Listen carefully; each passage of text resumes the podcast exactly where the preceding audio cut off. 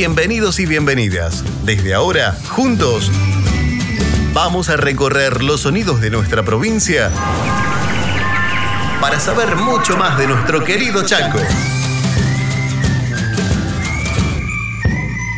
Vamos a continuar aprendiendo desde casa de manera muy divertida y para todos los niveles educativos.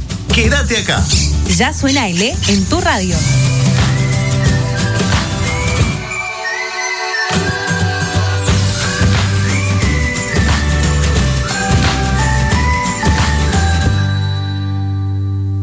Suena es una coproducción del Ministerio de Educación de la provincia del Chaco y la Subsecretaría de Comunicación, con el Instituto de Cultura y Turismo a través de medios públicos. Chaco, Gobierno de Todos.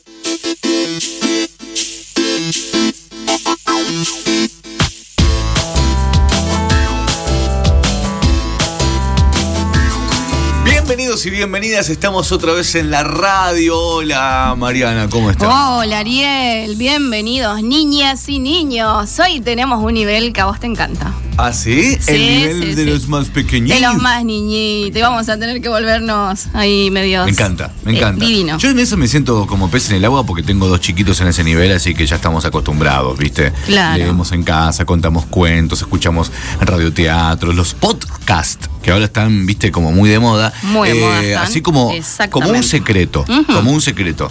El mío tiene nueve años, pero sí, le Pero gusta igual igual. está buenísimo, Le gusta, pero él más de las poesías, ya viste, de, de los cuentos así más, más fantásticos, Ah, más. hay también ¿Viste? podcasts muy bonitos sí, de eso. sí, Vos sabés que en casa no se duermen. Viste ¿No? que eh, antes la- la- las mamás decían, no se me duerme, decía. Ajá, Viste que tenía como esa... eh, Es verdad. no se- Sí, no, sí, sí. yo digo, no, no se duerme. No se quieren dormir, no sé. Papá un cuento, un cuento, un cuento. Eh, mamá un cuento, mamá un cuento, mamá un cuento. Bueno, qué sé yo. Yo soy el encargado de eso. Ah, ¿Entendés? Yo en mi casa hay roles. Y yo soy el encargado de los cuentos. Ya se me quemaron todos los O sea que no se duermen si no, le lees un duermen. cuento. Donato sí, porque Donato es más vagoneta. Claro. Y donde le pegó el sueño se duerme. o sea, parado, tac, se cae.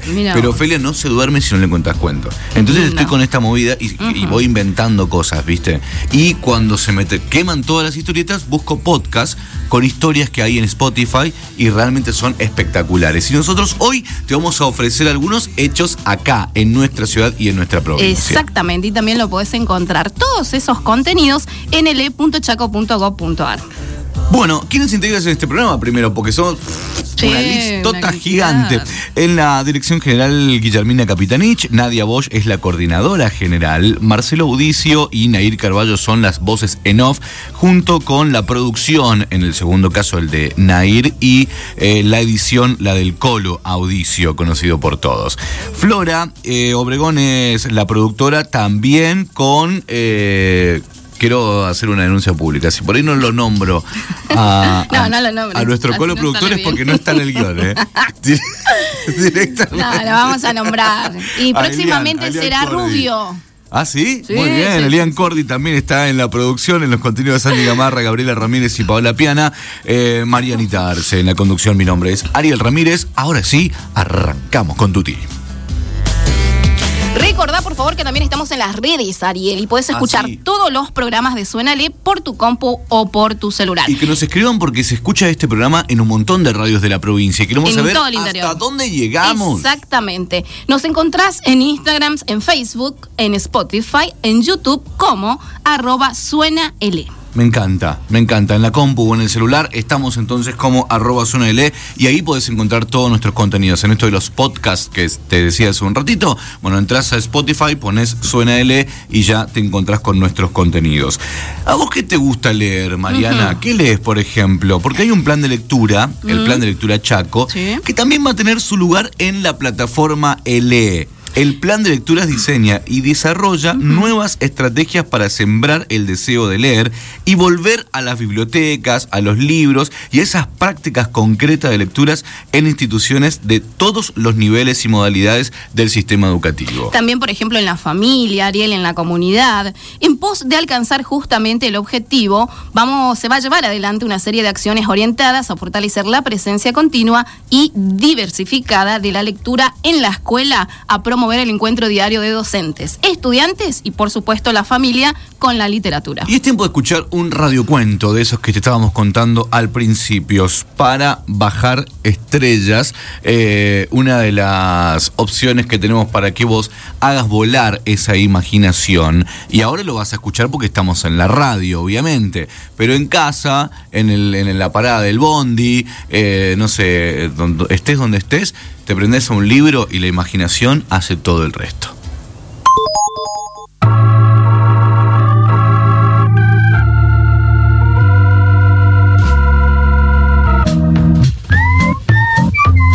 Lectura lúdica. Contacto directo con el libro. Lectura, en soportes sonoros. Lectura en soportes gráficos. Memorizar, mm, recitar. Cantar. Cantar. Lectura en voz alta. Lectura silenciosa. Recitado. Encuentros literarios. Recomendación de lectura. La lectura en familia. Clubes de lectura. Visita las bibliotecas. Plan de lectura Chaco. Lecturas recomendadas para el nivel primario.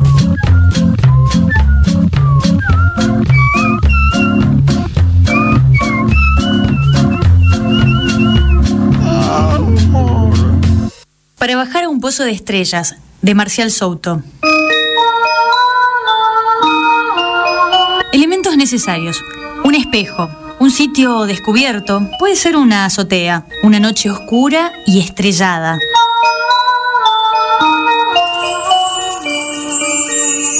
Instrucciones. 1. Se toma el espejo y se sube a la azotea. 2. Se pone el espejo boca arriba. 3. Se tiende uno al lado del espejo. 4. Se acerca la cabeza al espejo, pero no demasiado. Solo lo suficiente para ver las estrellas allá en el fondo. 5. Se mira con atención la más cercana, hasta poder calcular con exactitud a qué distancia está. Luego se cierran los ojos. 6. Se lleva despacio un pie hacia la estrella. Después de tocarla, hay que asegurarse de que se ha sentado bien el pie. 7. Haciéndose con una mano del borde del pozo, se busca con el otro pie una nueva estrella y se la pisa con firmeza. 8. Se busca con la mano libre la otra estrella y se la encierra con la palma. 9. Se suelta entonces la boca del pozo y se busca con la otra mano una estrella más. Al encontrarla y al sujetarla, se mueve el pie que había pisado la primera y así, descolgándose de las estrellas en estrellas, se continúa hasta llegar al fondo del pozo. 10. Para salir del pozo, se tapa el espejo con la mano y se abren los ojos.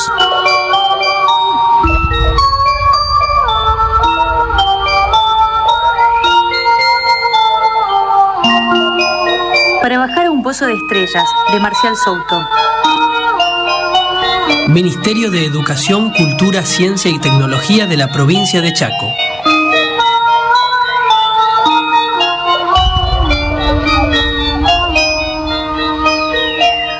Ya suena L en mi radio. El héroe, cuento que pertenece al libro cuando era chico.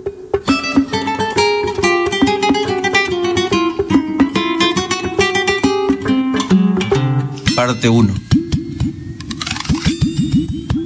Yo siempre quise ser un héroe. No digo como San Martín o Belgrano, pero sí aunque sea algo más sencillo, como por ejemplo tirarme sobre algún niño pequeño en el momento justo en que está por ser atropellado por un auto y salvarlo, o llegar justo cuando cinco grandotes están por pegarle a uno chiquito que está solo y empezar a repartir piña y dejarle los ojos en compota a los cinco atacantes, o ayudar en la prueba de matemáticas a la compañerita más linda del grado, que no sabe ni sumar y que con nuestra ayuda se saca un 10, pero no, Ninguna de estas cosas me ocurrió cuando era chico. Para empezar, donde yo vivía pasaba un auto cada muerte de obispo, así que no podría atropellar a nadie. Yo era muy miedoso para pelear y de matemáticas no sabía ni jota. Cómo envidiaba al abanderado y sus escoltas, porque a ellos todos los miraban en los actos patrios y además los nombraban por los parlantes. Y recibimos con un fuerte aplauso a la bandera de ceremonia, a su abanderado el alumno fulanito de tal, y lo escoltan la alumna menganita de tal y su tanito de tal. Y yo allá en el medio del montón, en el anonimato total y muerto de envidia. Una vez en segundo grado, participé por única vez en mi vida en una obra de teatro en el patio de la escuela. Era la fiesta del 25 de mayo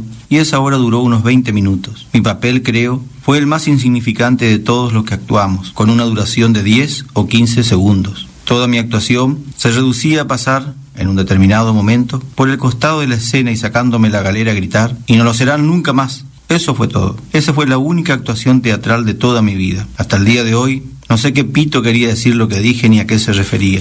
Tampoco sabía recitar de memoria, así que estaba descartado para las poesías. Pero por lo menos en eso tuve unas cuantas venganzas, porque cuando la Chela Espinosa, una compañerita que siempre recitaba en todas las fiestas patrias, estaba en pleno acto declamatorio, yo hacía gancho duro y que se te olvide la letra, trenzando mis dos dedos índices y haciendo fuerza. Y unas cuantas veces surtió efecto. En pleno recitado se quedaba muda, se ponía colorada y enseguida empezaba a llorar. Y bueno, che, yo no sabía que mi gancho duro era tan potente. Otro que me tenía patilludo con sus respuestas aviondas era el negro Maidana. Eso sí que me daba rabia. A ver, alumnos, ¿quién me dice qué tipo de ángulo es este? preguntaba la maestra. ¿Y quién levantaba la mano? ¿Y a quién miraban todas las compañeritas? Sí, acertaron. Al sabelo todo negro Maidana. ¿Quiénes integraban la primera junta? De nuevo preguntaba la maestra. Y otra vez el negro Maidana trayendo las miradas y la atención de todos. En el fútbol mejor ni hablar. Cómo envidiaba a Rulito Coronel. Qué bien jugaba el desgraciado. Yo no servía para centro delantero porque era petizo para cabecear. En el mediocampo era muy torpe y como defensor muy miedoso. Casi siempre terminaba de arquero suplente. Tampoco tenía la valentía de Mario Krivitsky como para defender a los débiles o impartir un poco de justicia en los recreos. Eso no era vida, che. ¿Cuál era el sentido de mi existencia rodeado de todas esas cosas? ¿Podría ser feliz alguna vez? ¿Podría ser un poquito héroe, aunque fuera una sola vez en mi vida? Y una vez se me dio. Por una vez fui el héroe que todos deseamos ser. Me sentí el niño más importante y percibí la admiración y el respeto de todos. Sentí el dulce gusto de la verdadera gloria. Lástima que no ocurrió en la escuela, así todos me veían y se asombraban. Pero bueno, algo es algo. Sucedió en el campo, en Costa Inés, donde vivía mi abuelita. A dos kilómetros de su casa estaba uno de los almacenes más importantes de la colonia, el almacén El Cruce Vila de don Victorio Pegoraro. Ahí se juntaban hacia el atardecer algunos colonos a tomarse un fernet o una ginebra.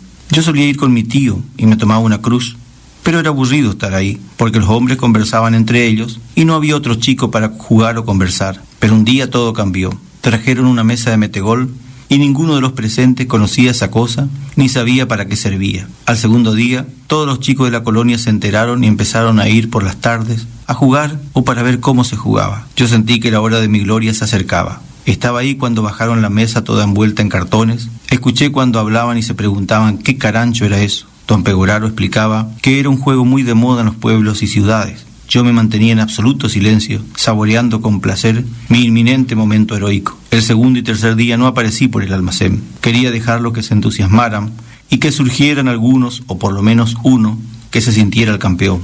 Nadie sospechaba ni por asomo que yo era un eximio jugador de metegol. Nadie sabía que en la leonesa yo era un verdadero profesional que entrenaba de cuatro a seis horas por día, incluyendo las horas que me escapaba de catecismo para ir al bar de la terminal. Este asunto de escaparme terminó para el lado de los tomates, porque un día el cura le mandó a decir a mi mamá que estaba preocupado por mi ausencia y ahí me ligué unos retos. Creo que fui el único niño de toda la religión católica mundial que tuvo que repetir por faltas el curso anual de catecismo. Y bueno, che, a mí me gustaba el metegol.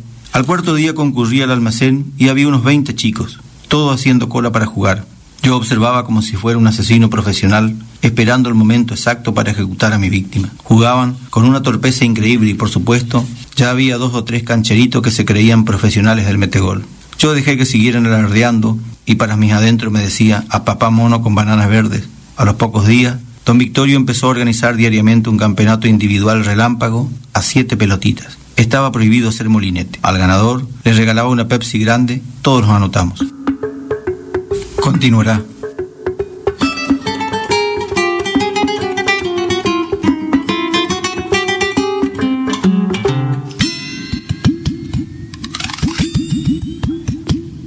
Los derechos de autor de esta obra pertenecen a Editorial de La Paz. Ministerio de Educación, Cultura, Ciencia y Tecnología de la provincia de Chaco.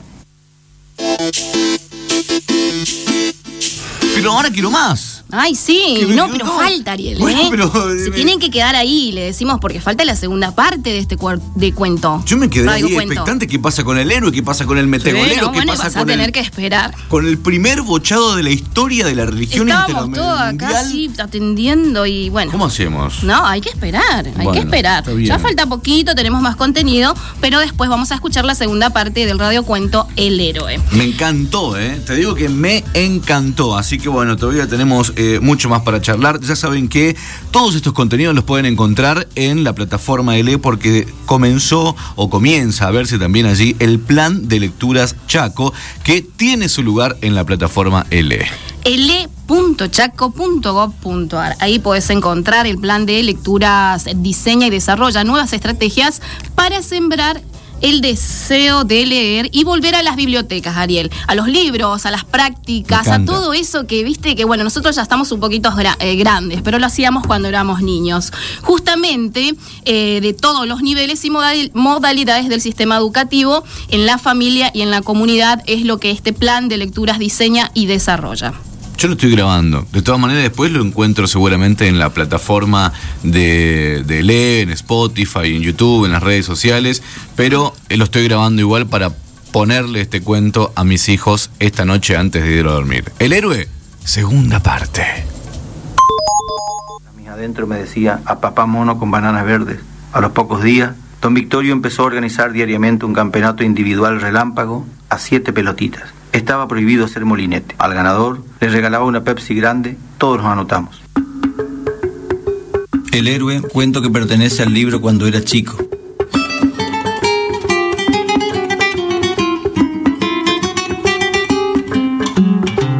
Parte 2. El torneo era de eliminación simple, y como casi nadie me conocía, todos miraban para ver qué tal jugaba. Yo me hacía el torpe, y poco a poco y con disimulo, los fui barriendo a todos. Gané ocho partidos hasta que llegué a la final. Mi contrincante en el último partido era un muchacho tres o cuatro años mayor. Yo puse cara de miedo y dejé que de entrada me hiciera dos goles. El tipo se entusiasmó y todos ya lo palmeaban. Yo arriesgué y dejé que me hiciera otro gol, y ahí se engolosinó. Gritaba de triunfal alegría y todos me miraban con lástima. Con la frialdad de un asesino serial, largué la cuarta pelotita a la mesa y con la fila de jugadores del mediocampo hice un solo pase al centro delantero, remate al arco y gol. 3 a 1. Quinta pelotita. La hace rodar, patea y lo bloqueo. Hago un pase hacia atrás a mi línea de defensa y la inmovilizo. Se hace un silencio y todos miran la jugada paralizada y luego a mí.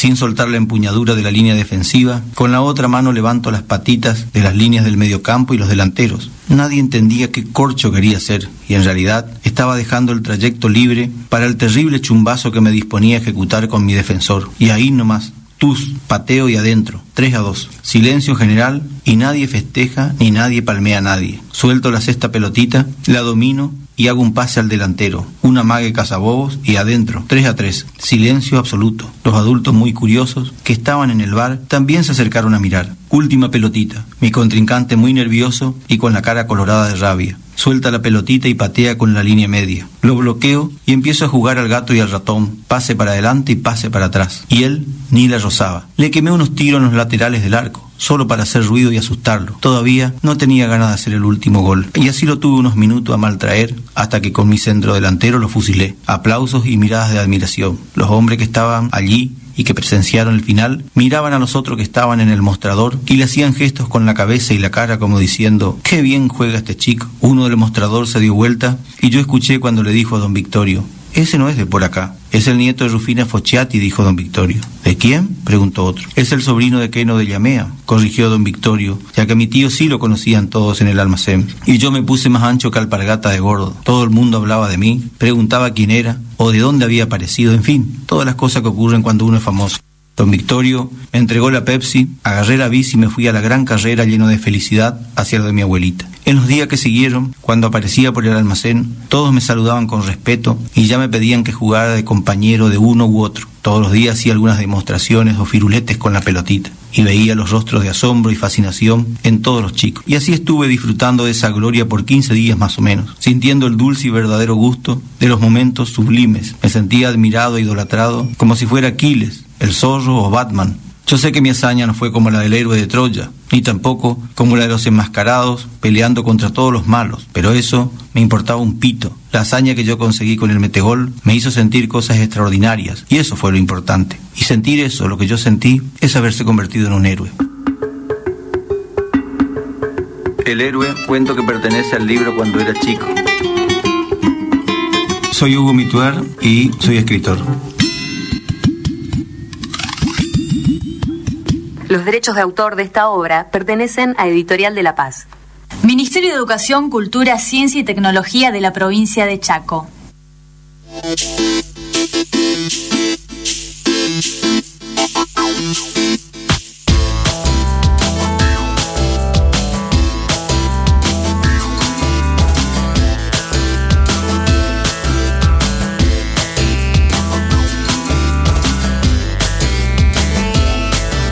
Encantó, me quedé prendido, eh, estaba como ahí expectante. Yo me quedé volando, héroe. imaginando.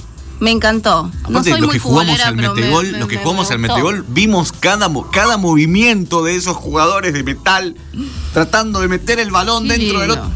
Qué lindo, qué lindo. Me encantó. Es para escucharlo nuevamente. Ya sabes que en la plataforma Le lo podés escuchar. Estamos en contacto ahora con la coordinadora del Plan de Lecturas Chaco eh, en comunicación telefónica. Hola Miriam, ¿cómo estás? Miriam Soto con nosotros. ¿Cómo te va? Oh, hola, ¿cómo están? Se Pero- escucha un poco recortado, tenemos malas señal.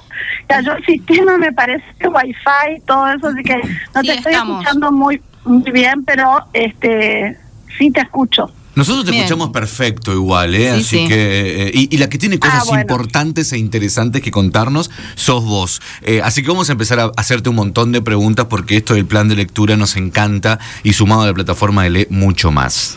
Miriam, Mariana Para te mí saluda. también es una maravilla de que esté dentro de la plataforma LE, porque van a tener otra propuesta más, los estudiantes, docentes, bibliotecarios, empleados de la comunidad, educativos, mediadores de lectura, así que para mí muy feliz de que tengamos este espacio dentro de la plataforma y vamos a estar inaugurando mañana el lanzamiento con la ministra, la subsecretaria de Educación. eh, así que bueno, mañana será a las 18 horas por por la plataforma con las autoridades ministeriales y por el canal de YouTube del, de, de LE se va a estar, eh, vamos a estar en el aire también eh, a las 18 horas.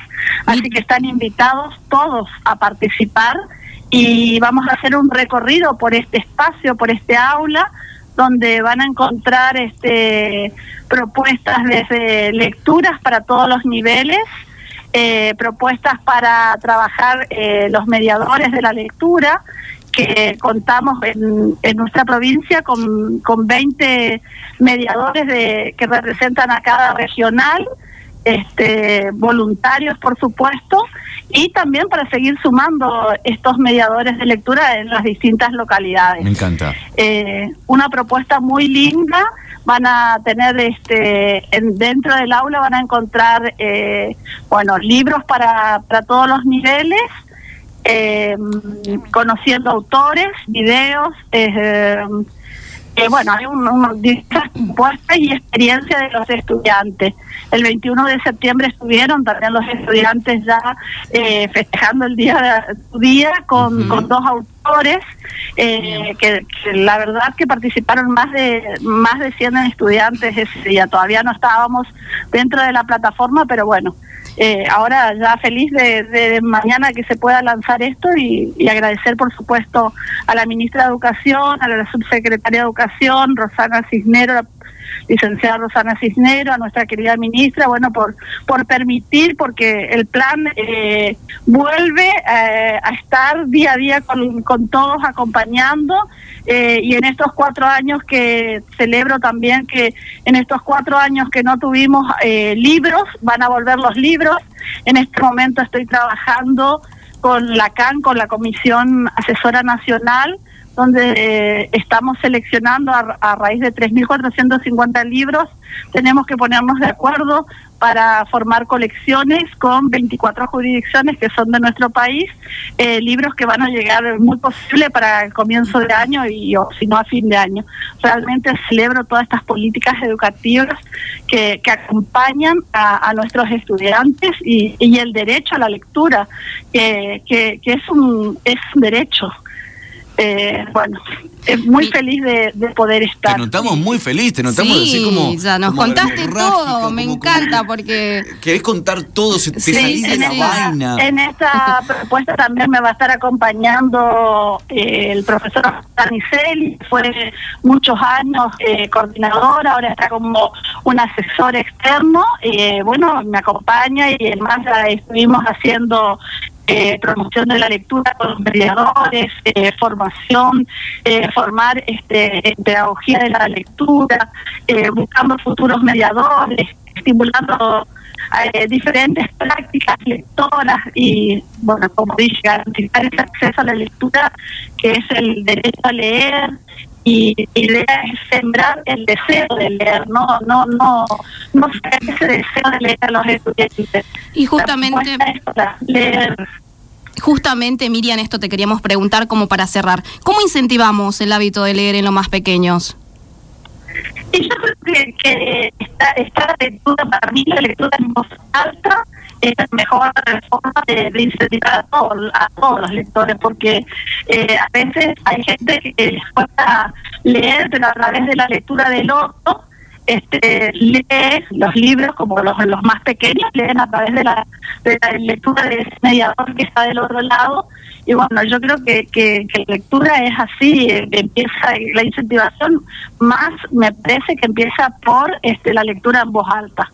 Y bueno, a lo mejor a veces entusiasmamos a los estudiantes o a los adultos con algún fragmento de alguna novela, de algún libro, y bueno, a partir de eso los entusiasmamos y los invitamos a leer.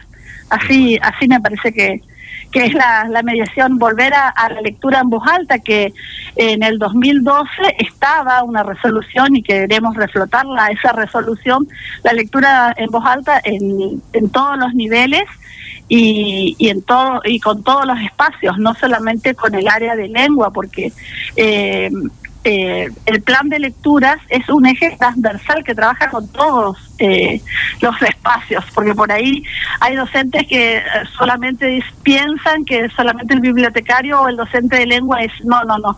La lectura tiene que estar a través de, de todos los espacios, de, en la- todas de todas las áreas. Y en la casa también, Miriam, yo recuerdo, yo ya soy Por un señor supuesto. grande, yo soy un señor grande, eh, pero, pero, Muy. pero recuerdo, muy grande, pero recuerdo que eh, me llevo 11 años de diferencia con mi hermana más chica, ¿viste? Y nosotros le contábamos, leíamos mucho en casa y, contábamos cuentos y tenemos un, un librazo de cuentos así como muy gordote que fue pasando de generación en generación y era mío, después pasó a ser de mi hermana del medio, después de mi hermana más chica y hoy es de mis hijos, ¿viste? Entonces, y, y recuerdo que nosotros leíamos y mi hermana más pequeña no, no sabía leer, pero agarraba el libro que nosotros eh, lo leíamos y como que nos imitaba y contaba los cuentos a través de los dibujitos. Esas, esas prácticas son extraordinarias y me parece que también ayudan e incentivan, porque viste que son como esponjas los más chiquititos y copian un montón de cosas. Qué bueno que copien estos hábitos, ¿no? El de la lectura, el de lavarnos las manos, el de cuidarnos la salud, el de cuidar la higiene de cada uno de nosotros. Por ahí estos son los hábitos que deberían eh, chupar o absorber las pequeñitas esponjas que tenemos en casa.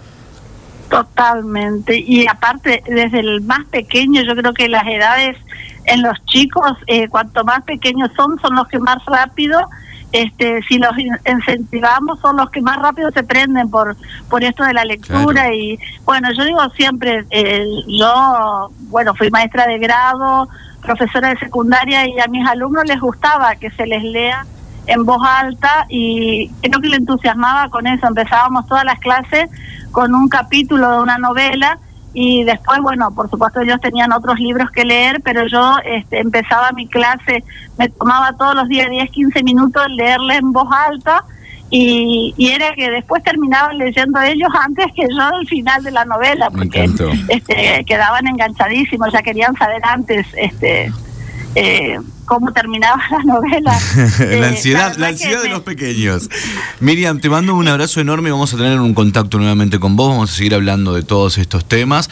Así que, bueno, lo dejamos para, para más adelante, ¿te parece? Sí, sí, por supuesto. Bueno, yo celebro todas estas estas políticas y eh, de lectura que, que van a estar nuevamente, si, bi- si bien estuvieron, pero no teníamos el acompañamiento, si bien hubo muchos materiales hasta el año 2015, eh, en estos últimos años no, no hubo material que haya llegado a las escuelas y realmente celebro cuando cuando se piensan en, en estos derechos de, de comprar los libros para que estén y, y de buena calidad estética literaria que, que es lo más importante que, que puedan tener los chicos así Sin que realmente eh, me, me gusta me Besos, gusta. Muchas Muchas gracias. Gracias. Se, nos, se nos va el programa, Miriam. gracias. Por eso Mañana, nomás, si no seguimos. les espero a las 18 horas por la por YouTube Ahí eh, estaremos. desde la Ujú. plataforma LE Ahí eh, estaremos. y bueno muchas gracias A vos. Besos. Chau, chau. Gracias, luego. Miriam Soto, coordinadora del plan de lecturas Chaco. Nos vamos, Ariel, nos vamos. Recordá, todo el contenido del día de hoy de Suenali fue para nivel primario. Podemos arrancar este programa más temprano o irnos Sí, más tarde no, porque mirá todo. realmente tenemos un montón de contenido, chicos. O sea, en media hora no entra tanta Yo quería que contar cómo aprendí a leer, pero bueno, no se puede. Ay, Tengo unas ¿no? anécdotas ¿En con serio mis me decís? padres. Bueno, bueno, pero me la contás mañana. Mañana, jueves, mañana, mañana. Sí, momento. sí, seguramente vamos a seguir. Recordá que también nos encontrás en las redes sociales, Instagram, Facebook, Spotify y YouTube como arroba suena L. Nos vamos. Nos Chau, encontramos mañana a la misma hora y obviamente en tu radio cuando te digamos bienvenidos y bienvenidas ya. Suena L. en tu radio. Por hoy se nos acabó el tiempo. Mañana continuamos con mucho más. Estate atento a cuando te digamos... Que ya suena L en tu radio. Suena L es una coproducción del Ministerio de Educación de la Provincia del Chaco y la Subsecretaría de Comunicación, con el Instituto de Cultura y Turismo a través de medios públicos. Chaco, Gobierno de Todos.